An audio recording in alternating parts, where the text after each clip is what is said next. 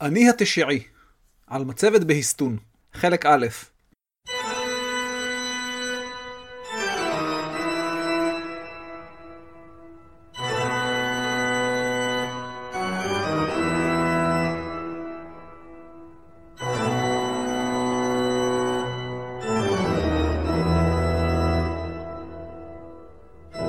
דברי הימים, הסכת על התנ"ך והמזרח הקדום.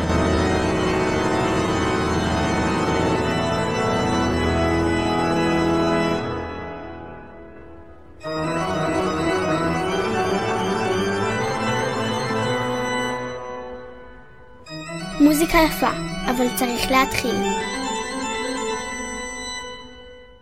שלום וברוכים הבאים לדברי הימים, הסכת על התנ"ך והמזרח הקדום, א' באייר, שנת 2543, לעליית דריווש הראשון מלך פרס לכס. שם הפרק, אני התשיעי, על מצבת באסתון, חלק א'. אני דוקטור אילן אבקסיס. הפרק המלא זמין למנויים. אני ממליץ לכם בחום לעשות מנוי לכל הטוב הזה. כתובת בהסתון, ויש המכנים אותה בסיתון, היא כתובת מרשימה מאוד. היא ניצבת על צל ההר במרחק של 530 קילומטרים מערבית מטהרן, ולא רחוק מהעיר קרמנשה של ימינו.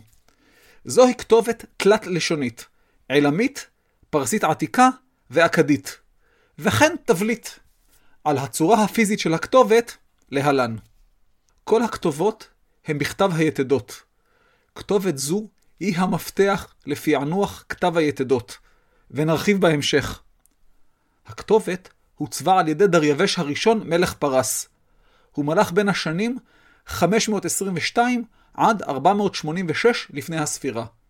הוא הבחור שהפסיד בקרב מרתון, ובגללו יש אנשים, שפויים בדרך כלל, שמחליטים לרוץ עשרות קילומטרים ולשבש את התנועה בערים מרכזיות בעולם. על דריווש, שנזכר גם בתנ"ך, מעלליו והכתובת, נרחיב בהמשך. הכתובת חקוקה על צל ההר בהסתון, מכאן שמה. השם בהסתון מגיע מפרסית עתיקה. בגה סטנה, ומשמעו מקום האלים. הכתובת מצויה בגובה של למעלה ממאה מטרים מעל סביבתה, והיא צופה על מישור רחב ידיים, בו עברה, ועוברת גם היום, דרך ראשית. הכתובת אינה נגישה. לאחר שנחקקה, הוסרו חלקים מההר תחתיה, הן כדי להבליטה, והן על מנת להקשות על פגיעה בה. זהו רמז לאחד המניעים להצבתה. וכיום ניתן להגיע אליה רק בעזרת פיגומים מתחת או גלישת הצוקים מעל. מעל הכתובות יש תבליט אדיר ממדים, בו נראה דריווש הראשון דורך על אויביו. מי שמביט על הכתובת מהדרך רואה בבירור את התבליט.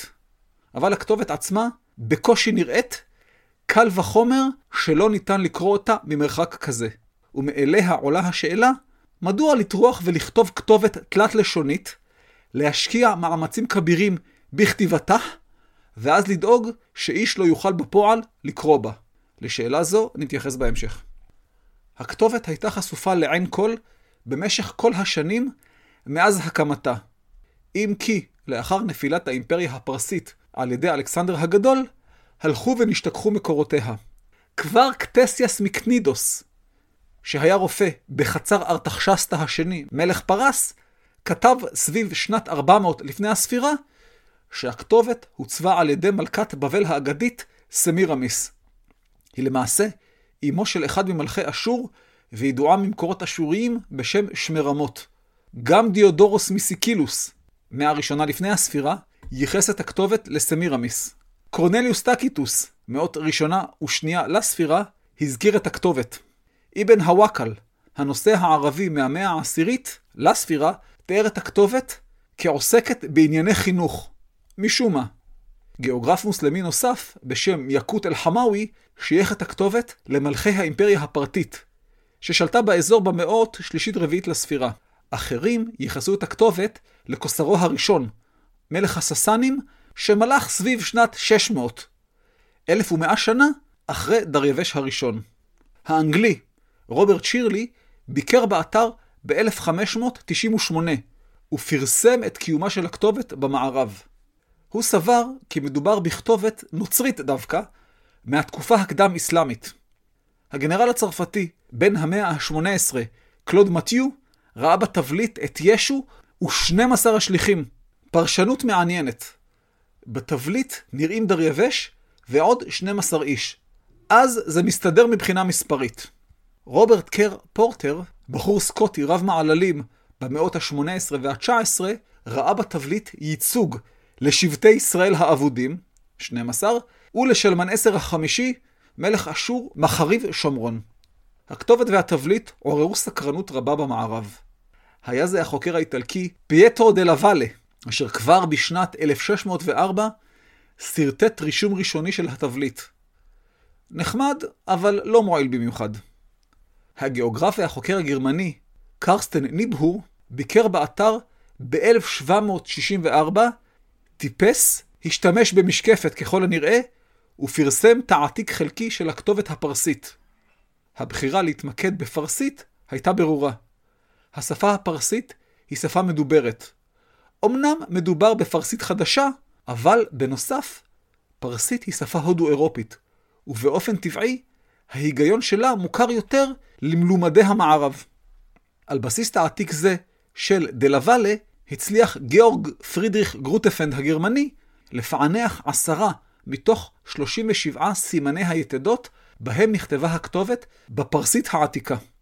ההחלטה לפענח בתחילה את הסימנים בפרסית הייתה החלטה נבונה לאור הג'יבריש המוזר בשתי השפות האחרות. הנחת היסוד שהתבררה כנכונה היא שמדובר באותו טקסט בשלוש שפות. אם פענחתם טקסט אחד, אז אתם יודעים מה אתם מחפשים בטקסטים האחרים. היה זה הנרי רולינסון שהצליח לפענח את הכתובת במלואה. בשנת 1835 רולינסון החל להתעמק בכתובת הפרסית. הוא הצליח להגיע לכתובת הפרסית בעזרת נער מקומי, סולם והרבה התגרות בכוח הכבידה. הכתובת הועתקה במלואה, אולם הכתובת בעלמית והכתובת באכדית עדיין היו לא נגישות עבורו. עכשיו ניגש רולינסון לפענח את הכתובת הפרסית. הוא התחיל בשמות. זו הדרך הבטוחה. נקודת המוצא לכל פענוח כזה, ממש כמו אבן הרוזטה, בעזרתה פוענח כתב החרטומים, הם השמות הפרטיים. שמות עצם ושמות תואר מתורגמים משפה לשפה, אבל שם פרטי נשאר. גם אם כתוב א', י', ל', נ', או I, L, A, N, או אליף, יא, לים, נון, הקריאה היא זהה. אילן. רולינסון נעזר בכתבי ההיסטוריון היווני הרודוטוס, שמנה את מלכי פרס הרלוונטיים. באופן משמח, הסדר אצל הרודוטוס זהה לסדר המלכים שבמצבה, אם כי השמות הם בהגייה הפרסית ולא בתעתיק היווני שלהם.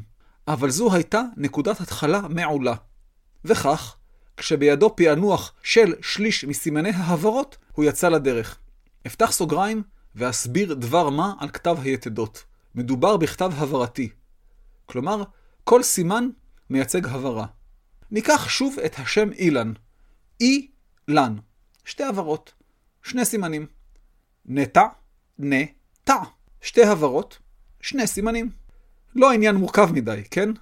העניין הוא שיש המון המון הברות. למשל, אב זו הברה. גם אב זו הברה. אג זו הברה, דר זו הברה, וכן הלאה. כל צירוף עיצורים ותנועות שעולה בדעתכם הם הברה פוטנציאלית. המשמעות היא שיש אלפי סימנים לציון הרבה מאוד הברות שונות ומגוונות. עכשיו אתם יכולים להעריך את הגאוניות בכתב העיצורים בו אנו משתמשים. כמה עשרות עיצורים, 14 עד 29, תלוי בשפה, מספר שגם ילד בכיתה א' יכול ללמוד אותם. ואכן, ילדים בכיתה א' עושים את זה בדיוק. לומדים כמה עשרות סימנים, וזהו. סגרנו סוגריים. רולינסון השווה בין השמות אצל הרודוטוס, ועמד על הקרבה לשמות במצבה.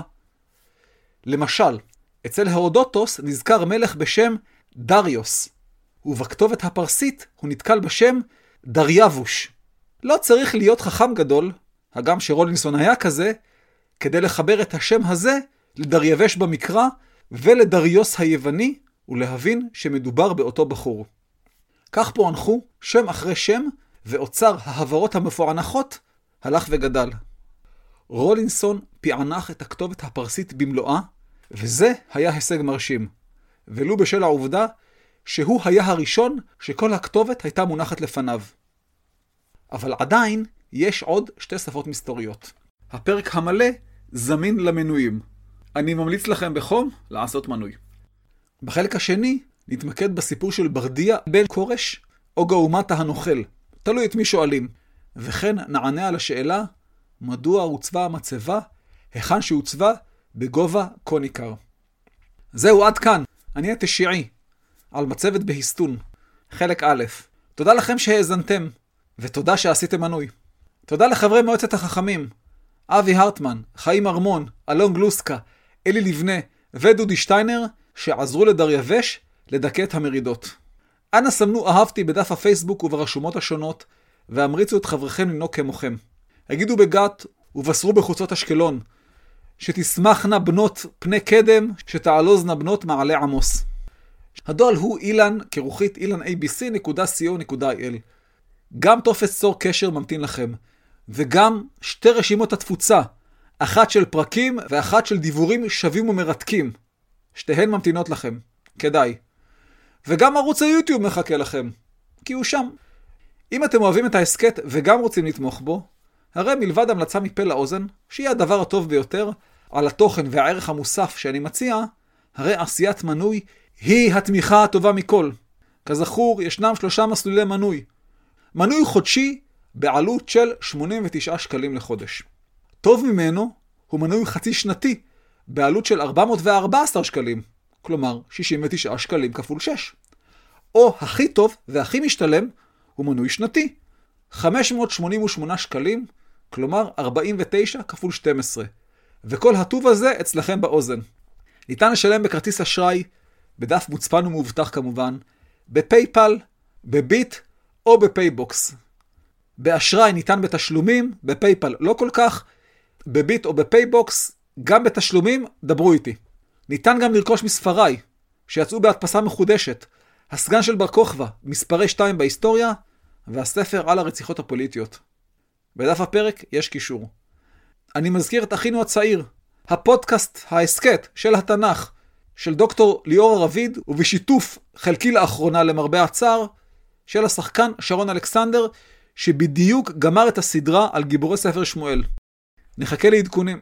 הפרק הבא בדברי הימים יעלה באלף בסיוון, ויהיה חלק ב' של פרק זה. ואם אספיק לערוך, אז עוד פרק יעלה בו ביום. שם הפרק ההוא, בין נהר פרת לנהר חידקל, על האמורים. ראיון עם חברי ורעי, דוקטור יגאל בלוך, על הספר שלו ושל מורי ורבי לאכדית, פרופסור נתן וסרמן, האמורים. כיוון שזה יהיה פרק פתוח לכל, הרי במקביל אעלה את חלק ב' של פרק זה, שיהיה זמין במלואו למינויים העיקריים שלי. כזה אני, משקיע במנויים שלי.